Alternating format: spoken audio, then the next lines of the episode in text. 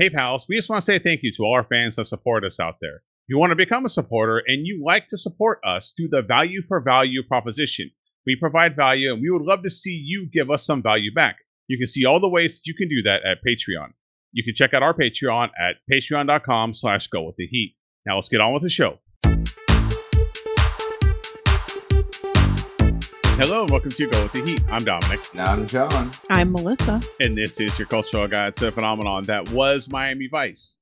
Believe it or not, this is the last episode of the Crockett Amnesia story arc. I'm sad. I'm gonna miss the ponytail. Just a little bit. I, I really enjoyed. He got stuff done. He was effective. Efficient, really. Like, he didn't kill that many people, but still struck fear into the hearts of everyone. I like how he didn't kill that many Mhm. people. He did murder a lot. Many people. Well, this is We don't season- have an exact count. It's probably somewhere in the 30s. Not that many people. Well, this is season five, episode two, titled Redemption in Blood. It originally premiered on November 11th, 1988. It is written by Robert Ward. He's got seven more episodes coming that he's going to write in season five. He's all up in season five. Yes. he is also the co executive producer with Michael Mann of the show. So, question Where's he been all this Where time? Where has Robert Ward been? he's going to write eight episodes in season five total, and he's co executive producer. Was it just like now that Dick Wolf is gone? It's like, cool, now no one's paying attention. I can get my stuff in. I don't know. That's not saying a lot for Dick Wolf. Uh, I think it's. I think it's now that Dick's gone, Michael Mann can hire all of his buddies back. yeah, because this guy did write for Crime Story. oh, so- well, there you go. It is directed by Paul Krasny, who also has one more episode coming.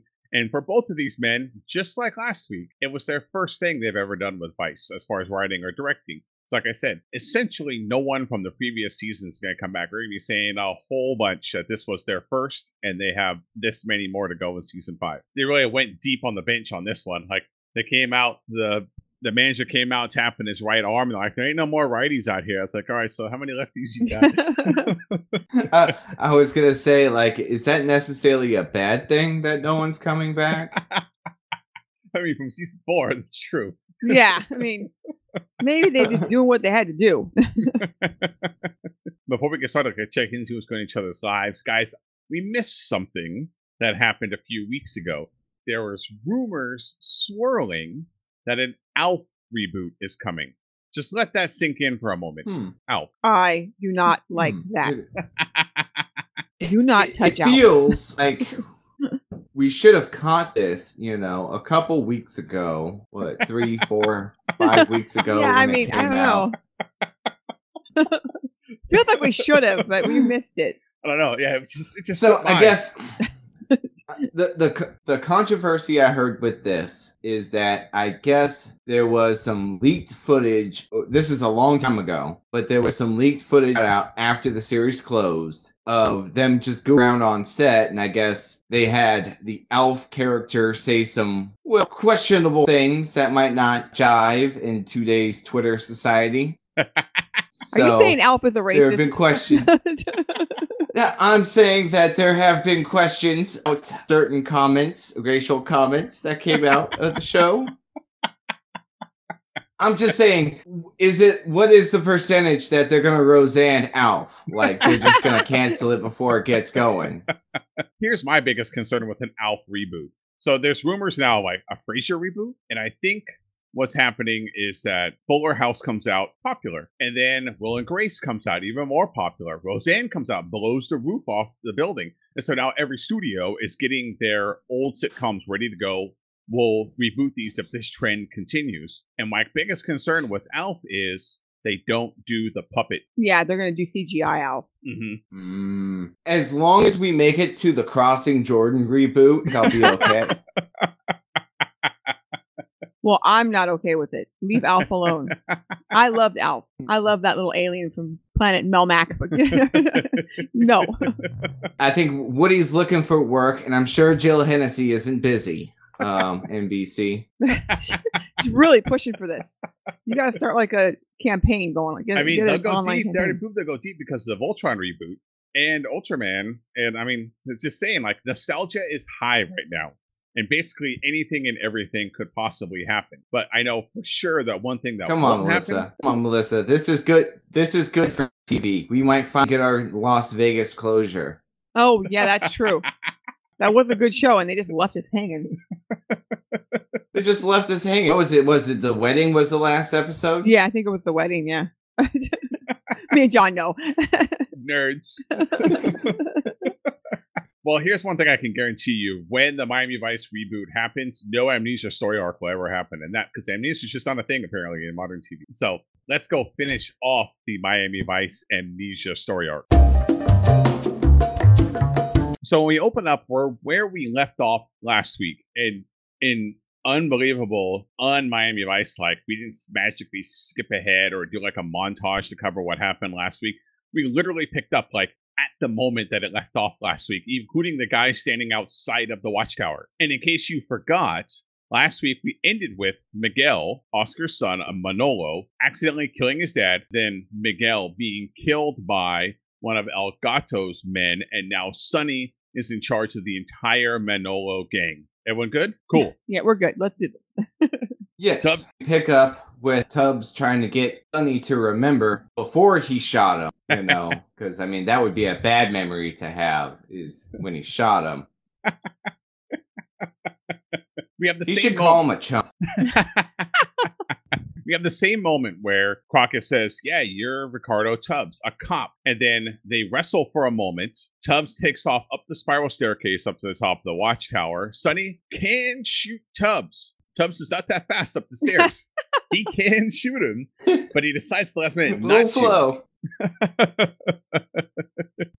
when Tubbs gets up to the top, he's able to escape out a window. Crockett doesn't give chase, but Salazar, Commandante's men, give chase to Tubbs as he runs through Gator country out in the back 40. I don't know which is more of a problem the Gators that are out there or the men that are chasing you. exactly. Yeah, I figured there was about a 50-50 shot that someone was getting eaten by a gator. Surprisingly, in Miami Vice, very few people get eaten by gators, and it's actually kind of disappointing now that I think about it. Disappointing. They're not very realistic for it being set in Florida. No one's getting eaten by alligators, so there hasn't been a single hurricane. Yeah, what's with that? Tubbs finds a car, starts to hotwire it, but then someone else comes running up, starts shooting at him, so he hides, and then he wrestles with that man. He gets him into the Jeep that he was Let- trying to hotwire. Let's clarify things. Hotwire is such a loose term. He opens up the hood and finds two loose wires and touches them together. And lucky enough, it starts the Jeep. So, but before he can drive away, he's got to fight another guy off who wants the Jeep, obviously. I mean, it's a nice it's a Jeep. pretty, it's a pretty new Jeep. yeah, I It's mean, only got a few bullet holes in it, so Yeah. it's pretty pristine for Florida standards. So, and it ends with Salazar's guys wasting their own guy, and then Tubbs shooting a few of Salazar's guys, and then taking off. I think Salazar is going to have to start hiring. Sonny walks up just in time to see Tubbs drive away too, and that's uh, I was talking about. Like you see the there's a little dip in height. In, yeah, it's like oh, he looks and really short. right there. and then we go to the opening credits. Now, before we get started, this is normally where we like to check in with the guest stars, but this week's a little different. Well, so all of our guest stars, except one, is from the previous episode. Already met Celeste and Cliff and everyone. We talked about them last episode. So I guess the only guest star we're left talking about is Morris the Panther. My favorite, actually. The best one of this episode. Yes, and Morris the Panther. He he didn't do much film work after this. Uh, he could be viewed at the Miami Dade Zoo for a short period in the 80s, and we assume that he is dead uh, because I don't know how long jaguars live. So, Morris, if still alive, uh, give us us up. a shout. We love an interview. I'm lying. That couldn't find any info on Morris. They could have. I made it up. Makes like a whole backstory for him. He got into acting when he was a, young cub. yep, yep. Couldn't find anything. No one knows what happened to Morris. Morris the Panther's gone forever. You see, Morris the Panther lives in some magical place with Tubbs Jr. So when we come back from the opening credits, we're at the precinct. They can't identify the person that Tubbs like got killed and escorted around the town in the stolen jeep, and he took him back to the precinct. They can't identify who that guy is. Tubbs, Stan, and Castillo are talking, and Tubbs says he doesn't know if he can get through to Sonny. he thought for a second he might have. And Stan asks if Sonny's been turned. And I just gotta say, Stan's hair is a miracle. Also, he looks. I didn't realize it until later in the episode when someone asked him, like, "Have you lost weight?" He really did. He did lose weight. It's Yeah. not just his hair. We're gonna bring that up later. Oh yeah, no, no. gotta go back to that. But he looks like Mark McGwire. Just saying. I'd say more like Mark's brother Dan, but okay. did everyone else notice there was no Trudy in this episode? I didn't even think about that. There was a Gina. She was in the episode. She was in the episode, but didn't talk. Yeah, No Trudy at all. Trudy at all. Trudy. Wow. Trudy. hey, by the way, Alexis, listen, listen uh, out there. We would love to interview you, yeah, Trudy. Olivia. Olivia Brown. We would love to do an interview with you before this show is over. And just remember, like, we're so shocked that you wouldn't even appear in this episode. we love to rectify that. You know, give a shout out. We'd love to do an interview on the show with you. Hey, like we stand by it the entire run. The best police officer is Trudy. Of course, And the person who's going to come out of the at the end of the show the least scathed is Trudy. Trudy. Out at the Sonny compound, Sonny gives Celeste a fancy necklace. Ugh. And then he shows her her other gift. Balling. and you see that she's got a panther for her too that has a matching necklace. They could go palling around together. That's animal cruelty, making that poor panther wear that stupid necklace. Mm-hmm. or jaguar. I'm sorry. Yeah, what- Panther's name is Morris, by the way. More, Just- he, he has a name. Sonny starts having flashbacks, including one of Caitlin and his panther. No, I'm saying. and Morris. He storms off. You know, in, in this first scene, he's kissing his new girl, and he's thinking of, and he flashes and thinks about Caitlyn. And in my head, I was wondering, who you think he thinks is better, the new girl or the old girl? Celeste versus Caitlyn. And in between there Julia Roberts. Just, you know, he's let one get away there. Yeah, I mean, let that one get away from the. uh, now we have a gangster montage, which is my favorite montage. of all the Yeah, montages. is the murdering montages. Those are my favorite ones. Sonny has really gone off the deep end. They show him holding up a gang who's doing an airdrop, and they're going to take their drugs. They show Cliff shooting a Stinger missile at a boat and blowing it up. And then he has a flashback of when the original Ferrari got blown up hmm too. And then we end with where Cliff has more gang members from Elgato. Two of them are lynched. Another one's hung upside down. He's like cutting them with a knife. And this one you see, actually, I started to realize like Cliff is actually doing most of the killing. It's not Sonny. He's not doing it. He's just like ordering it or whatever, but he's not actually doing it. Even in this scene, you kind of get somebody's got that like Napoleon theory of that every one of the guys can be flipped and turned into uh, employees. And Cliff is pretty adamant that their path is to get to Elgato and then end him. And that's what all of this gangster stuff has been for. It's been ruining their drug trade. So they're taking over for Commandante, and then they're also blowing up and killing everyone that's associated with Elgato, which is ruining him. Which is where we get to the next scene at Elgato. So now, just real fast, like you mentioned, John, Sonny thinks that all of them can be flipped, and he has to pull a gun on Cliff, and Cliff finally concedes when he gets the gun pulled on him. As you know, Fitch needs to get back in line. Uh, Burnett is the captain or the head of the cartel. I mean, Cliff's got to know his place. So when we get to Elgato's, just an aside here. Elgato is the best dressed villain that's ever been on Miami Vice. Um, if he's like a cross between Liberace and a pimp, I don't know. In this scene at his house, he's wearing a copper colored muumuu hmm with a straw hat and driving gloves, and then he shoots up his own place saying that you have not heard the last of Elgato. Dude, Elgato is such a drama queen. And what I've realized now, uh, between this last episode and this episode, is that Elgato is pretty useless to the story. In fact, most of his scenes are him shooting up his own shit. And being very, very sweaty. Yeah, uh, like just got out of a pool. Even Tubbs is like, hey man, you look a little warm. yeah, you're glistening a little too much there. At the waterfront, Cliff is meeting up with Commandante Salazar, telling him that Sonny's lost it. He's, you know, becoming a coke Nazi, and he's just dipping into the supply now. He's living the high life.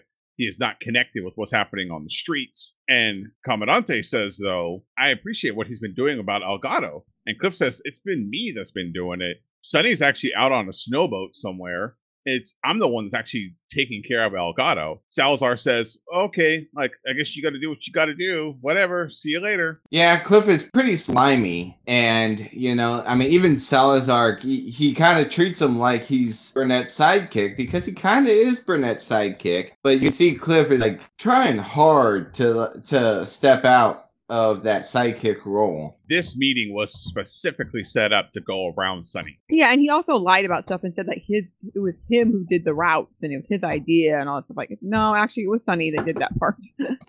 Where is Sonny? Feels like he's been he's kind of missing. Is he getting drunk somewhere? well, out of the Sonny compound, which used to be the Manolo compound, but it's the Sonny compound now. He's got two of those electric ball things, like where you put your hands I on them. I always wanted those when I was a kid. I wanted one of those so bad. My parents wouldn't buy me one. I hope you're listening. No, I'm saying. and Sonny is getting D R U N K drunk. He's like sitting on that couch, like uh, I don't need that. I got my pack. Morris, where's Morris? yeah. yeah, he's like liquid. His body's like liquid, laying there. Like. Uh. On a side note, do you think he named him Morris after Morris Day in the time? He's having more flashbacks to Tubbs. Like, man, we did do some cool shit together. Played sad music on the jukebox. Mm-hmm. Celeste comes in. He sees that Sonny is just a mess, and he calls her Katie. Dun dun dun. And she's like, "Who's Katie?" he stiff arms. He stiff arms her. Get off me, bitch! and then runs off. She gets real mad. Sorry, but that was my favorite part of the episode. He's like, "Who the f- are you? Get out of here!" Pushes her out of the way. The next day, Celeste goes was supposed to be a meeting with Sonny and Cliff, but only Cliff is there. And Cliff says that he's probably out getting drunk or something. So Celeste sits down for a few minutes. He tr- she tries to leave, but Cliff grabs her and then tells her the story about his favorite cow Okay. that died, and then the farmer died because he didn't get another cow. I, I don't. Okay, was she the cow or was was- she the farmer in that story? Because yeah, he starts with this, and I'm like, okay, so she's a cow. Yeah. Okay, wait a minute, too. she's a dry cow. Like, wait a minute, It's the moral that she becomes a ribeye? Like, like where's he going with this? And then he starts bringing up a new cow. You know, and there was like, uh, oh, oh, he wants her to help him kill Burnett. Like, why don't you just start there, man? I think he's supposed roundabout way. He's saying Sonny is the cow that's dried up, and you're going to be the farmer who dies because you're not willing to go get a new cow. Now, all you need to do is get a new cow for milk. Which is very Yeah, dramatic. but I mean, Does, do farmers really die when their as best far cow as leaves? cows go, uh, I mean, as far as cows go, I I don't really think Cliff is that much better. Um, I mean, he's no uh what El Gigante or El Gordo. I didn't get it at first either, and then later I see that he's supposed to be like a hick, and because he wears those polo Yeah. ties. And then also he's got a friend that works in the gang with him named Cletus. Like, okay, that all makes sense. Out at so the he's water attracted to cows. out at the waterfront, Sonny's having one of them thinking time walks. you know, He's just strolling along the water. remember when me and Tubbs played shirtless volleyball? oh wait, that didn't happen. He has a mm-hmm. vision of himself getting shot. Then he also has a vision of when Evan was dying. So now he's even more confused, kind of just pacing around by the waterfront. So then we go to the gym. At the gym is that night. Sonny's watching a couple of the spiders train because apparently Burnett Enterprises is mixed up in it kind of a little bit of everything. And Apparently, no one will Well, dude- recognize him in the boxing circuit in Miami. nope. That's what I was gonna say. Is like I think that somewhere deep down inside, Sonny really wanted to be a boxing promoter because happen chance, old Burnett also wants to get into boxing and promote guys. I mean, if there was some reason why the Vice team might be involved in the South Beach boxing scene, I can't remember what it is. There's some link, like something about a sports network and then Uh-huh. a trainer. I, Someone I- dying, I you just know. can't. not coming back to me. I can't remember. Mhm. Never mind. No one will ever remember him. It's good. So he's watching a couple of fighters with Celeste and his bodyguards. They go to leave, and Celeste says, "Hey, I forgot my purse. I'll be right back." And, she, and so he goes, "Fine, okay, I'll meet. I'll meet you at the limo." He goes walking out. Celeste is just hiding inside because she knows what's going to happen. As Sonny gets closer, Celeste can't take it anymore. Comes running out, just yells to Sonny, who then sees that the door is open to the limo. A man that's not Sonny, but is supposed to be Sonny, turns and runs as the car explodes, sending him airborne. Celeste comes to him, and we go to commercial. I think it was a delayed explosion. Those those slow bombs. You know, they They're the you plenty of time to jump out of the way. Um, so, but I mean, now what does Celeste have? Now she has a, a blowed up dry cow. like, well, Melissa, and you brought this up while we were watching it. There's only one way to cure amnesia. You have to get it. However you got it, you have to do that self that to yourself again, mm-hmm. right? Yes. So, and all the on all my expert TV watching, when Stephanie got amnesia in Full House, it was because she got hit in the head with something. So they dropped something else on her head again, and then she remembered all of a sudden. So that's what happened. He got he got it from an explosion. What's going to happen when he has an explosion? He's going to wake up and be like, "I am Sonny Crockett. Who are you?" now, using that same theory, does that mean if we blow him up again, we'll get Eve Burnett back? Yep. There's always a chance it's lurking in there. This is scientific, people. I've done the research, okay? Years of TV watching has told me that I'm going to get amnesia one day. It's because I got hit in the head. and you have to hit me in the head again. so I got to do the exact same thing. However, you got Yes. to fall down the stairs. If a Yeah. grandfather clock fell on Yes, you, like whatever it is. like Yep. got to do that exact same thing. That- got it. got it. Yep. Okay, so now we know. We have a really fast scene where Cliff is meeting with Salazar, and he says to the Commandante, Cliff is. Uh, sorry, the Sonny is dead, but the Commandante is like, okay, whatever. We're still flying jugs in, right? Like, isn't that the deal? At the hospital, Sonny is in really bad shape. They're taking bandages off his face. Well, it turns out, sorry, his beautiful face is just fine. it's just his eyeballs. It's just, it's just his No, no. It's He's so go- oh my god, he's so disfigured. Did you see how ugly he was? Is he gonna be this way for the rest of the series? He's not at a hospital, though. Mm-mm. He's somewhere else. Like she went and got a doctor. Celeste went and mm. found a doctor coming out of the emergency room, kidnapped him, Well, no, and see- paid him some money to bring him somewhere else. He see thing she quickly got him to a dermatologist. That way the explosion didn't do any damage. He's perfectly fine. Good thing he's got temporary blindness because that'll help string this scene out a little bit while his vision slowly comes back. he's in a bad shape though. He's really stiff. He's really sore. He doesn't really remember what happened. It starts to slowly come to him. First, he asks if Tubbs is l- looking for him. And she's like, "Who the hell is Tubbs?" And then he goes over and he looks in the mirror and he sees Celeste and he turns and yells at her. Now, it must have been Elgato. That's who it was. But then he slowly starts going through all the moments that happened right before the explosion. Remember, her going back for her purse. Like, all this stuff. He's like, it was you. Yeah, You were the one that said all this Yes, stuff. and He- he and, and dur- literally during the scene, I am like, "There you go, you're working it out, you figured it out. There you go, evil bee. You work. There you go, there you go. Now shake the truth out of her."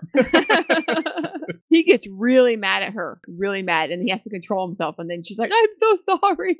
he raced up like he's, he's going to shoot her. He's got his gun out, got it Yeah. in her chest, and he raced up like he's going to shoot her. And this is what you were talking about, John. Burnett is the evilest, most badass mofo that's ever existed in South Beach. But that damn explosion woke Crockett up in there. And oh, Sissy doesn't shoot her, and now, now Celeste knows that he's weak and he won't do it. That's why she's like crying like a baby with a pillow over her face and everything. he goes back to the mirror and has some more flashbacks, still in shock, looking at himself in the mirror. Sorry. He can't figure out. He goes back to the mirror and uh, I'm gonna go have some more flashbacks. Let look in this mirror. Out at Elgato's, even see, even Elgato's henchmen look fabulous.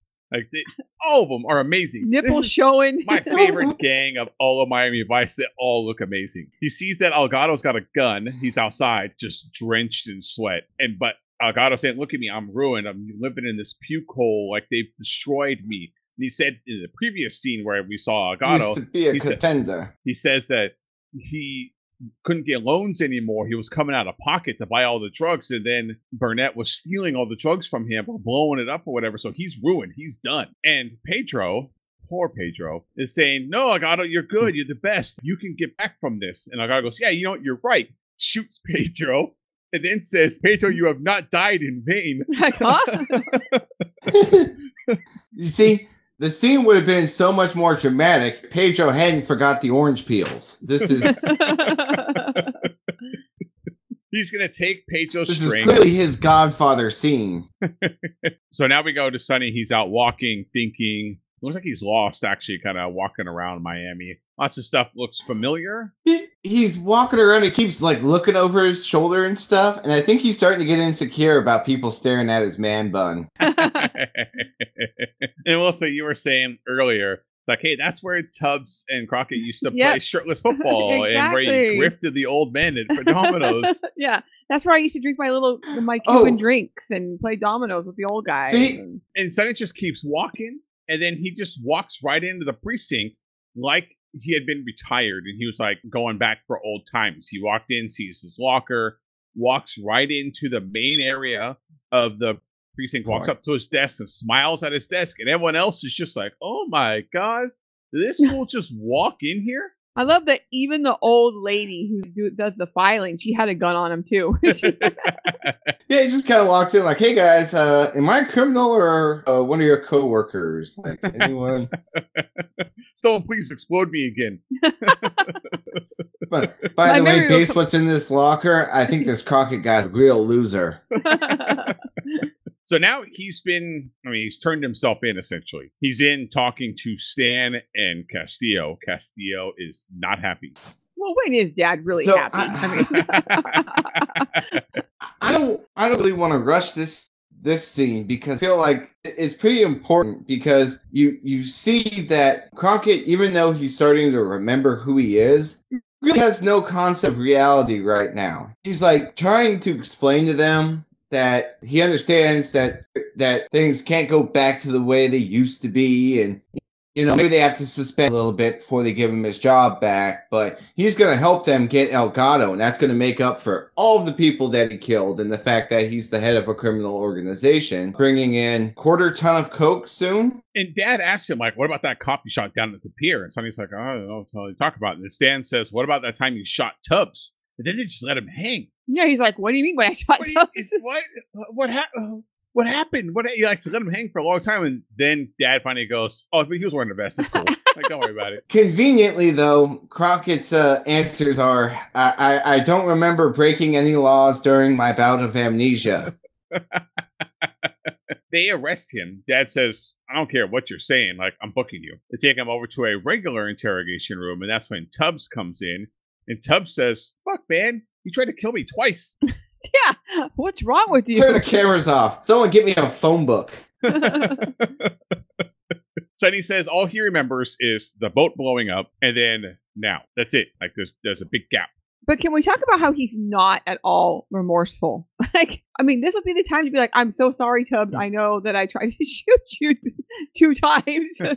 I did shoot you once, and I tried to shoot you in it multiple times. But I mean, you could say you're sorry. Like, there was no I'm sorry about that at all. Yeah, he's not remorseful. In fact, he's in pretty good spirits, being that he just found out that he had amnesia. He shot his partner, and, and his wife is dead, still dead. Yeah, that's true. He has like he has to learn that all over again. Also, that he killed a cop. I know he was a crooked cop, but he was still a cop. I just realized that. Yeah, I is the- mean, the amnesia storyline, and no one ever says the word amnesia. No, I Uh, don't think they do. That is weird. and at this point in the episode, since his walking montage, things like really slowed down in the episode. You know, we get this real slow, emotional back and forth between him and Tubbs, and he almost convinces Tubbs to let him like help them with the case, even though he's facing like twelve murder counts.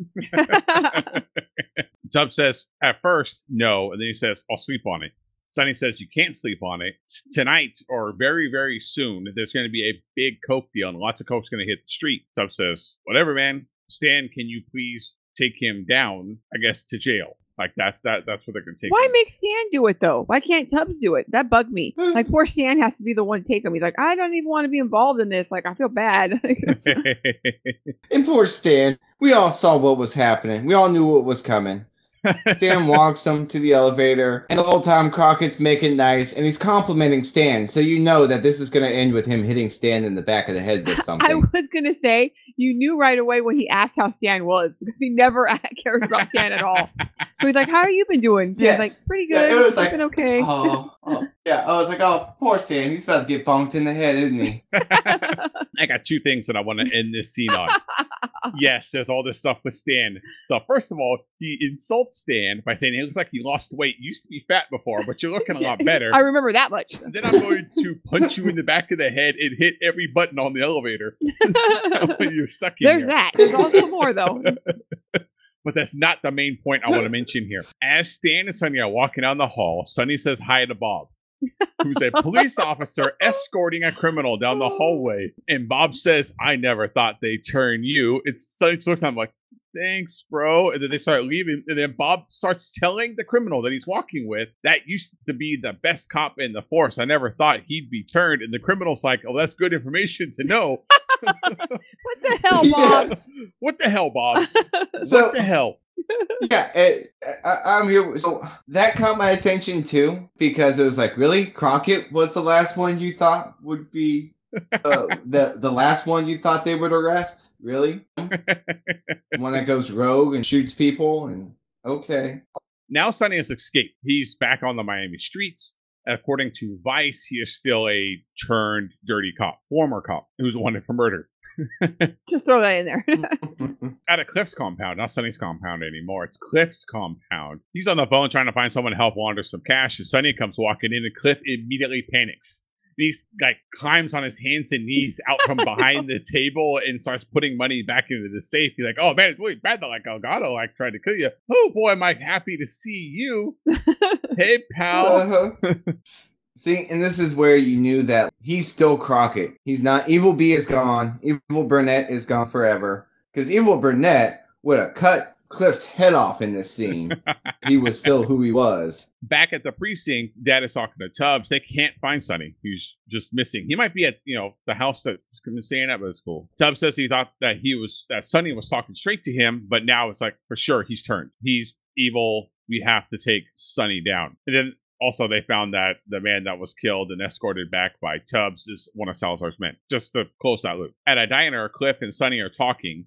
Cliff finally gets the info to Sonny that they're going to have this 500 pound deal happening at the waterfront at an old water factory after some beating around the bush. After hearing this, Sonny gets up and goes to the bathroom. Cliff has one of the bodyguards follow Sonny over to the bathroom and wait outside the door. Sonny uses the opportunity in the bathroom to climb out the window, go make a phone call, comes back in the window, comes out of the bathroom, sees that there's a bodyguard there. Then he runs the bodyguard over and throws him across the table and turns to Cliff and says, Some trust you got with your partner, huh? So now we're at the water plant.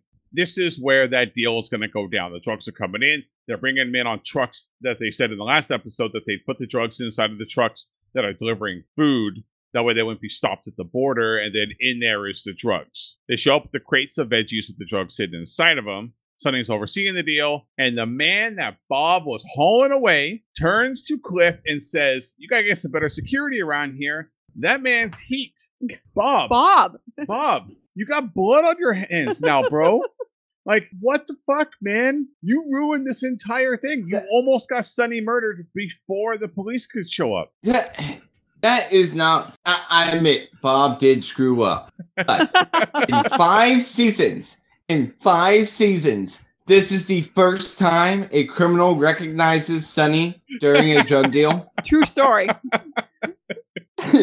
like seriously, and and this is also the first time he has not been an undercover cop because he's murdered like 30 people in the time that he's known all of these criminals. So like he is at this point in time, he's the least likely to be a cop amongst the group.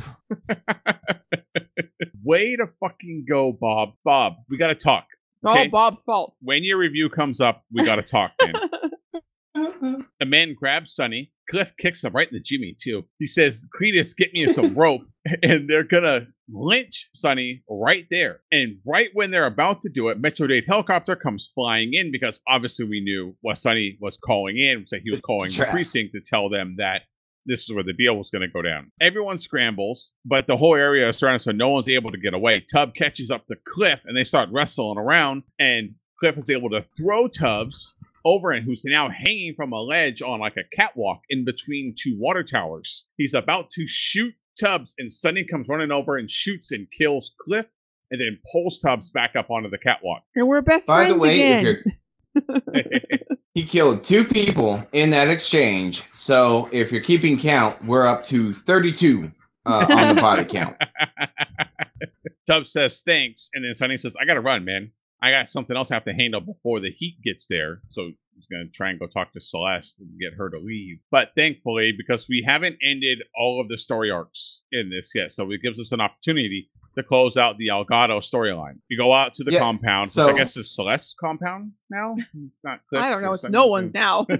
It, it's almost like he went downstairs of the drug bust and was somehow back in the compound, um, which is really weird. But yeah, he pretty much he, like he walks in and Celeste is packing some dresses. You know, she's she's gonna take the nice shit that he's bought her with her.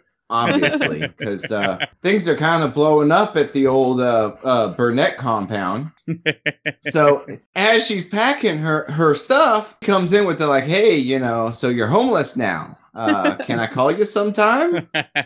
he specifically says you don't have to leave, and then she says, "What am I going to say with you?" And he never answers that He's like, question. no, no, you can't stay with me, but you can do it yourself. Yes. You can, you're an independent woman. You can figure If- it out. She makes the comment, "Are you gonna take care of me?" And he has the kind of the reaction like, "Oh, not on a cop salary." Not mentioning the fact that he is rich, by the way. He, he inherited a crapload of money when that um Cheryl um, Catherine, uh, Carol. yeah, Caroline. no, that's the first one. So when they're kissing, Elgato comes in looking amazing. Okay, just zebra print jacket with no shirt on underneath. He just looks fabulous. He's got a great gun too, like a real shiny big handgun too. Elgato is now poor, broke. Everything's lost for him now, and then and now the Manolo gang is basically done too, except for Salazar. He's still out there. By the way, that storyline's never going to come to an end. He, like he's just kind of out there. Elgato makes them go downstairs. He says, "I want to know where the safe is." Celeste and Sonny go, "There's no safe, bro. I don't know what you talking about." But they keep looking off to the left at, the, at a door. Now the debate is like, were they doing that on purpose, or were they like trying kind of hint to him to go do that, or they were just like remembering, like, "Oh yeah, there's that door." Kind of feels like it was a setup, right? That they I think it's a setup. Yeah. Yeah, yeah. Uh, I think you know they had the gun on him, and I think their best option was to get him to open the door because maybe the zebra zebra print would convince whatever wild animal was behind the door. And it's, I'll give you a hint: it's not Elvis the Gator. We don't know what ha- Elvis is probably shoes at this point. But if only he had another exotic pet. Elgato goes over the door, says, "Oh, the safe must be in here because you know you just open the closet door for But a it's safe." a safe. and the safe. He opens up the door, and Morris comes jumping out and tackles Elgato, and then we go to the end of the episode. Question: How does Sonny and Celeste make it out with Morris in a feeding frenzy? I, so obviously you can't condemn Morris for attacking Elgato. One, his parents were in trouble. Like most pets respond, they defend their parents. And two, he was asking for. He was wearing a zebra print jacket. Zebras are panther food. He thought he was a steak. I don't think that Morris is nearly as dangerous as he's led to, as we're led to believe. I, I just hope he found a good home because now, I mean, does Celeste keep Morris? Uh, now that Celeste and Burnett are breaking up, like who gets who's Morris in the divorce? My question is on the last point that I have on this episode. It's his name is Elgato. He gets attacked by a cat, so the cat killed the cat. yeah. Was this joke planned from the beginning? Were they sitting on this crap joke for three episodes to have a cat kill the cat? Well, I ask you, Dom, was there any other purpose for Elgato's character other because obviously, as I stated earlier, all of this scenes with Elgato is pretty much him throwing a temper tantrum and shooting up his own stuff. On Sonny's side, the only time we see Elgato is when they're, you know, that quick scene when he blows up one of his boat or when he's got his men hanging up and down. So it didn't have to be Elgato. It could have been any drug gang. yeah, so they could have been going up. Ex- it really feel it really feels like that Morris and Elgato were specifically set up for this one joke that we weave them into all of these other episodes just to set up so the cat can kill the cat. I think so. Why else would he bring her a wild cat as a pet? and that's the end of the episode. And that is the end of the Sonny Amnesia arc. I have many thoughts about how this episode ended and how we got to the end of this arc. And I have many concerns about what's going to happen in season five because there's a lot of questions that didn't get answered in this episode that was really hoping for that got talked about in this episode. But before we do that, let's go talk about this week's music. There's one name in music that might sound familiar. I, eh, maybe. Let's go see what that band is. Let's go talk about this week's music.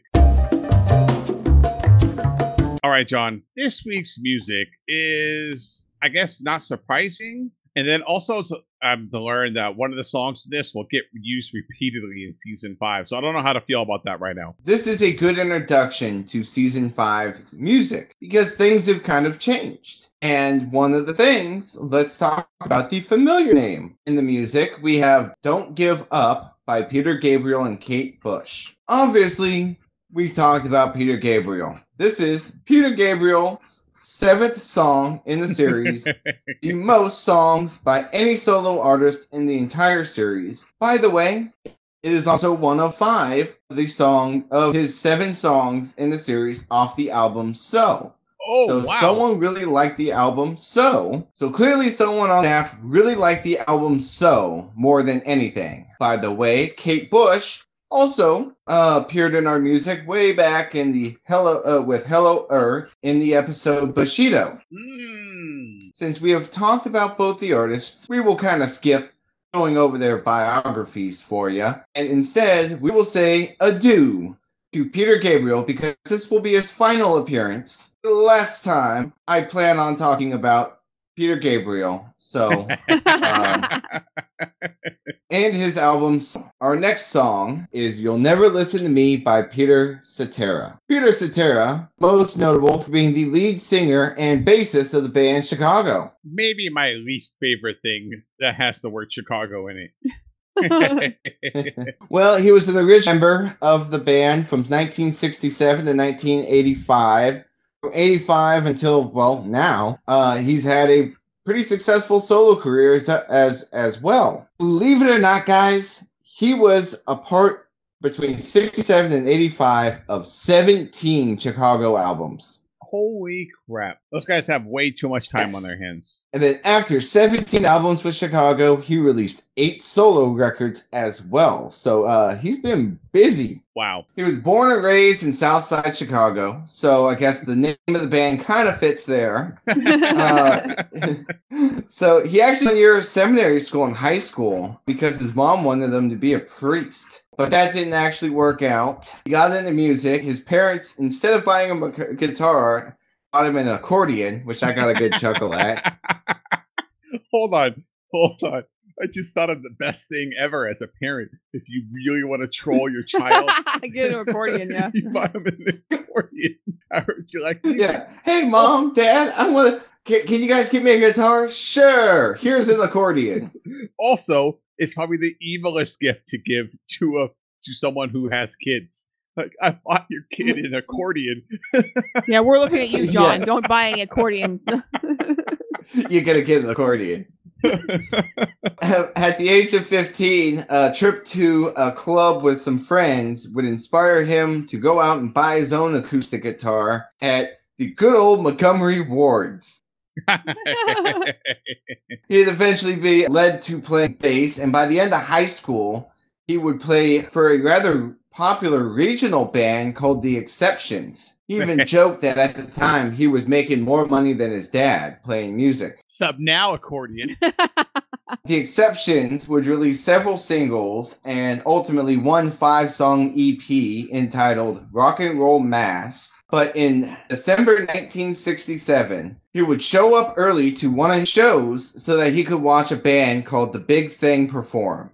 Enjoy it. In fact, he would be inspired by their use of the horn section in combination with their rock and roll sound, and he would leave the uh, exceptions and join the big thing. Wow, you can just do that. and Be like, I'm joining you guys. Came to see one of your shows. Now I'm here. Yeah, yeah. Only would he join, but he would help them cha- change their name. I, I emphasize help them change their name to Chicago Transit Authority, That's it. which I'm would later sorry. be shortened to Chicago. I'm starting a band named Bart. So if you thought they were named after the city of Chicago, you're wrong. They're actually named after the Transportation Authority. Cetera actually started out with the band sharing vocals with Robert Lamm and Terry Kath, but by the second album, he'd make his presence known with the song 25 or 6 to 4, which would be their first major hit with Cetera on vocals. He would enter the 70s, he would become a more prolific songwriter, leading to the height of their popularity in 1976 when he would write and sing If You Leave Me Now. It, it would be their first number one single, and that would appear on the 10th album. By 1981, the popularity of disco would cause Chicago's popularity to drop, and Cetera would try his first solo album called Peter Cetera, and it would be kind of uh, well, a commercial failure. So he would run back to Chicago. In 82, Chicago would release Chicago 16 because after, you know, 16 albums, you just start to number them rather than name them. Their song Hard to Say I'm Sorry would go number one and help boost them back into popularity. Would also be featured in the movie Summer Lovers starring Daryl Hannah. And it would hang around with Chicago until 84 when they would release Chicago's Chicago 17 album. See, it started numbering. it makes sense now. With the popularity of Chicago 17, which had multiple hits on it, he would once again try and go solo, and this time in 85, he would leave the band and actually be successful going solo. And most successful solo songs is Glory of Love, which is the theme to Karate Kid 2. the best Karate Kid. yes, it is. Mhm. Uh, he was he would see continued success through the 80s and 90s as a solo artist. Even wrote, even co-wrote the Baywatch theme, and he still performs and records today. He even has his own label, and he lives in Idaho for some strange reason. Stuff Idaho. you heard it. You heard us. yeah, come on. So, and that leads us to our final song, "Everything Inside of Me" by Tim Truman. So we talked about it a little bit in season four, but season four was the last season for Jan Hammer. Jan Hammer would leave the show, and so Tim Truman actually would take over for Jan Hammer in season five. Tim Truman would get the job after composing uh, the score for Michael Mann's TV movie LA Takedown, which is what the inspiration for the movie Heat was. If working with Michael Mann wasn't enough, he would also be recommended by his good friend Don Johnson. oh, there we go. So I mentioned, you know, maybe Michael Mann hiring his buddies back, just bringing them all on. Come on, guys, it's it's season five. This is all we're doing. So yeah, he would take over uh, composing for the show, and actually, in this episode, he had originally chosen a John Cougar Mellencamp song. You know, Cougar, the cat, Elgato, Morris the Panther. Guys, starting to see, see, this guy's witty. He thinks about this stuff. But unfortunately, the show could not secure the rights to it in time, and so he would quickly record everything inside of me, including singing the lyrics. Not only did he write it, but he also performed and recorded it, and it got such good reception that the show turned around and asked him to write two more songs later on this in season five. So we will talk about Tim Truman again. Now, I have no I idea what I will say. I read something very interesting about the use of Tim Truman that it was a sign of their music budget because he was doing kind of mock songs. They were like covers. of other people's songs, but with the lyrics slightly changed or the tune slightly changed, so that they couldn't pay for the correct song, so they had Tim Truman make a similar version. It's like the Dollar Tree knockoff version of the song that they wanted. It's a generic. So basically, Jan Hammer had his own style. And when Tim Truman came in, he didn't want to just start redoing, he didn't want to follow up Jan Hammer doing, trying to impersonate him. And the showrunners did use it kind of to their leverage. Tim Truman was composing mostly a rap, a rock and roll soundtrack for the show, and a lot of people attributed it as a way for them to use to spend less money on popular music but still have the rock and roll background uh, in between shots and scenes. So whereas you know you had the Crockett theme and the Tubbs theme and stuff from Jan Hammer. What we got from Tim Truman, aside from writing three songs on the of his own, in the music was that he also did uh, like he would compose like rock songs for scenes that sounded like popular music at the time. Pretty sneaky, sis. Pretty sneaky. He would after Vice, he would still do some. Uh, he would do. I would say this when he left Vice. He he's known for a couple big things that he did composing wise. But In between those big things, he did a crap ton of scores for TV movies. TV movies like Knight Rider 2010 and Marshal Law starring Jimmy Smits. Hey, I know that name. I want to watch that now. I don't know what that is, but I want to see it. hey, how come Jimmy Smits had a dying explosion? How come he couldn't just get amnesia? Maybe that's what it is. Maybe he's not uh, dead. he's just just got amnesia and he's for some reason doing martial law. He's solving crimes in New York City with another partner that'll turn his back on him and then he'll die of cancer. Hey, stop it. he doesn't die of cancer, he dies of a heart condition. An actual movie movie that he would do the score for was Oliver Stone's South Central. But Getting back to the TV show side, he would also compose the main title theme for Melrose Place and score over 120 episodes. You're welcome. well, John, I was I saw the people who were on the list for the music, and I was like, Tim Truman, that's who I'm ready for. Tim, uh, Peter Cetera, whatever. Peter Gabriel, get off me, bitch. Tim Truman, what's up? oh yes, and Melrose Place is not the only place that he would continue to see success. He would score 35 episodes of the Showtime series Jeremiah. He would also win, win an Emmy as a co producer for something called The Killer Whale People. and he also scored the entire first season of the show Charmed. Well, that's okay. Maybe they weren't all successful. Currently, he is directing a project he wrote himself, a sci fi film called Time Call, which the last we checked, is preparing to start filming to 2018. So keep your eyes peeled for Time Call. Netflix will pretty much commission anything, which is why we're missing an opportunity not to submit a script. Maybe Time Call will have Jimmy Smits. I don't know. a movie called Time Call, that's got JCVD all over it. Okay, that's even better. oh yeah. Can we get mm-hmm. Jimmy and JCVD in one movie together? I no, I can't handle that. that's too much. Let's go give our final thoughts on this episode. Not just this episode, but the amnesia arc in general, because we reached the end. We have badass Burnett. He's back to being middle of the road Crockett. Let's go give our final thoughts on this episode. All right, Melissa, you are our resident Miami Vice expert. You knew what was going to happen with the amnesia storyline. I'm clearing the deck here. All right, people, listen up. We're, we're, clearing the deck. We only have a handful of times in all of Miami Vice where Melissa needs an opportunity to get something off her chest that she's been holding mm-hmm, for mm-hmm. 30 years.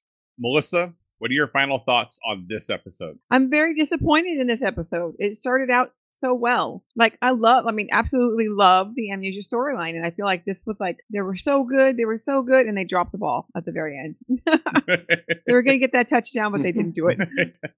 I feel like it was a cop out. I'm sorry, but if Crockett was is supposed to be such a good friend to everybody, I feel like once he found out he tried to murder Tubbs, he would be a little bit more upset. he didn't even seem upset that he murdered people. Like when they tell him that he murdered a cop, he's like, "Oh, I don't remember doing that." I mean, if it was Bob, mm-hmm, fuck mm-hmm. Bob. Yeah. Okay. Yeah. Bob. Yeah. also, this this episode is a highlight to that Crockett's just not a good friend. he comes in there. He's like, "Hey, by the way, I'm back. Sorry, I murdered a bunch of people. You know, hey, what can you do? I had amnesia. Like, I just forgot who I was." Yeah. He finally Yeah. decides to ask. Yeah, Stan shot Tubbs yeah, exactly. He finally or decides punch to Stan in the back of the head. yeah, yeah. Finally, to, decides to pay attention to Stan and ask him how he is, and it's only because he's had amnesia for like a year. so Yeah, I mean, we don't know. Maybe Stan lost all that weight because something's wrong with him. You leave Stan alone. Coming soon. yeah. So I mean, I'm disappointed in the ending. I love the storyline. I love, I love evil Burnett. I love the amnesia storyline because I'm a sucker for like the drama of 80s TV and that just falls perfect. But I'm definitely disappointed that they decided to be like, okay, let's just wrap it up in a nice little bow. But I will say, for for before you guys give your final thoughts, I will say this: this is not going to be like when Crockett got shot for Bullet for Crockett, where you're like, he got shot, but no one ever talks about it again. This is going to be a thing that will be weave be weaving in the storylines for the rest of the the season. Is that he did this? He has like things he has to get over. You know, things have to like he has to fix things. He's not going to just be let off because he had amnesia. Although that's a good defense, though. John, what are your final thoughts? So I'm a little sad to see Evil Burnett go. He was my favorite version of uh, Sonny Burnett and of Son- Sonny Crockett, if I'm going to be honest. Uh, Evil Burnett's my favorite of. I, I don't know. I mean, it was. I, I felt like it was a good episode, but it, you know, I'm with Melissa. There were parts that were less satisfying. I, I think for me, it made me ask questions about season five. Moving on, one is Crockett just going to get away with being a murderer? Is it seems like he should spend a little time in prison? I don't know. How come Morris the Panther couldn't replace Elvis? I know we weren't going to get Elvis back, but we have Morris the Panther. Did, did, did he continue to date Celeste a little bit? Like, did they try and make things work after? Because I'm going to be honest, I think he likes Celeste better than, than Caitlyn or.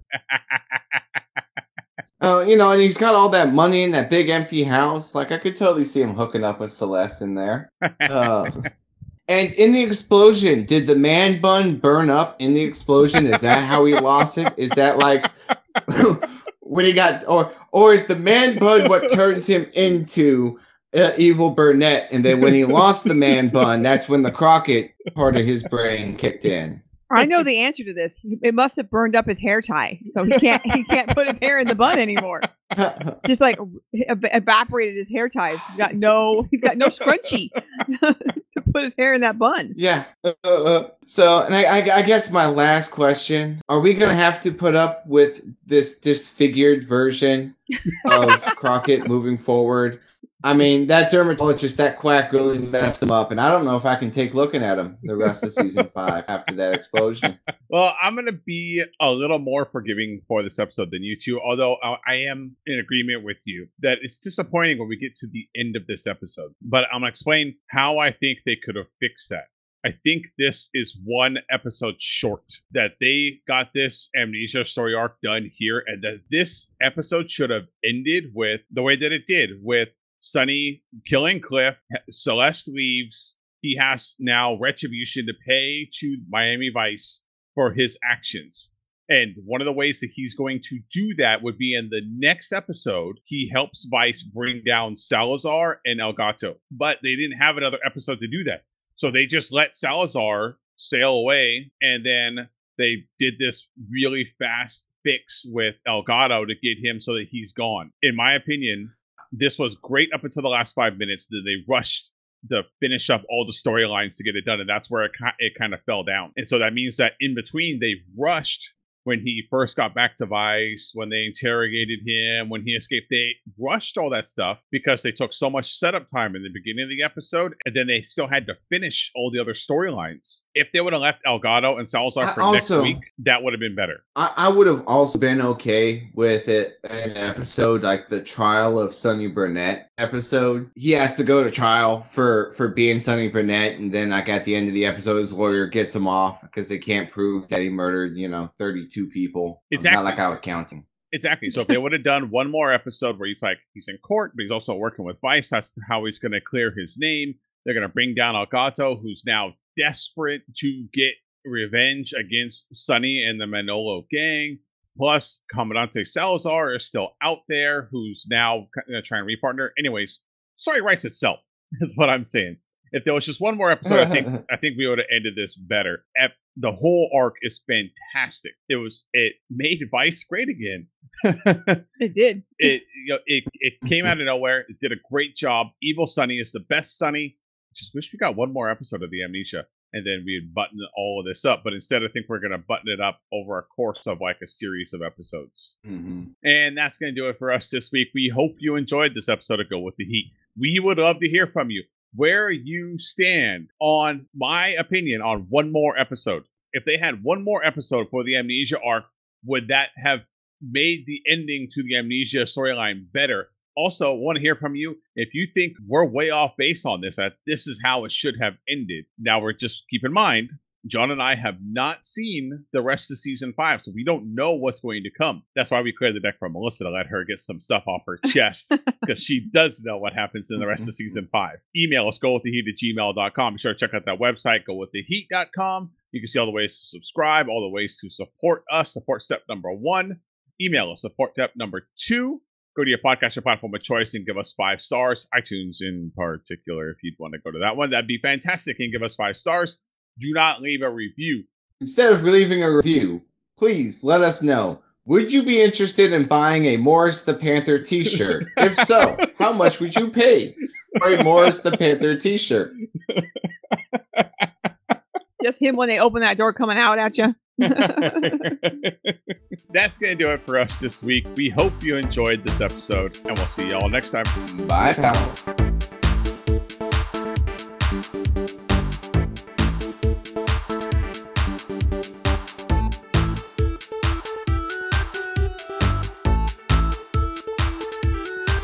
Like, for real, the first time when I saw the Panther, I was like, Babu? Like, in Archer? Yeah, I did the same thing. it's Babu. I was waiting for him to like just be on something. now I gotta look back to see if Babu Yeah. in Archer comes up in Archer Vice in the Archer Vice season because that might be a straight up reference to Hmm. Morris. Maybe it is. Yeah. I think that is our Vice season because isn't that they're yeah they're trying to sell the drugs and they're living at Charlene's house. Yeah, huh? Interesting. Is that the first time we met? We might have met Babu in the season before that though. Yeah. I think he comes back. So let's see here. I'm reading about it right now. He first appeared in season two. So yeah, he's pretty early. That's not Archer Vice. Yeah, it wasn't until season four or five that we got Archer Vice. Yeah. Okay. I got my hopes up for nothing then.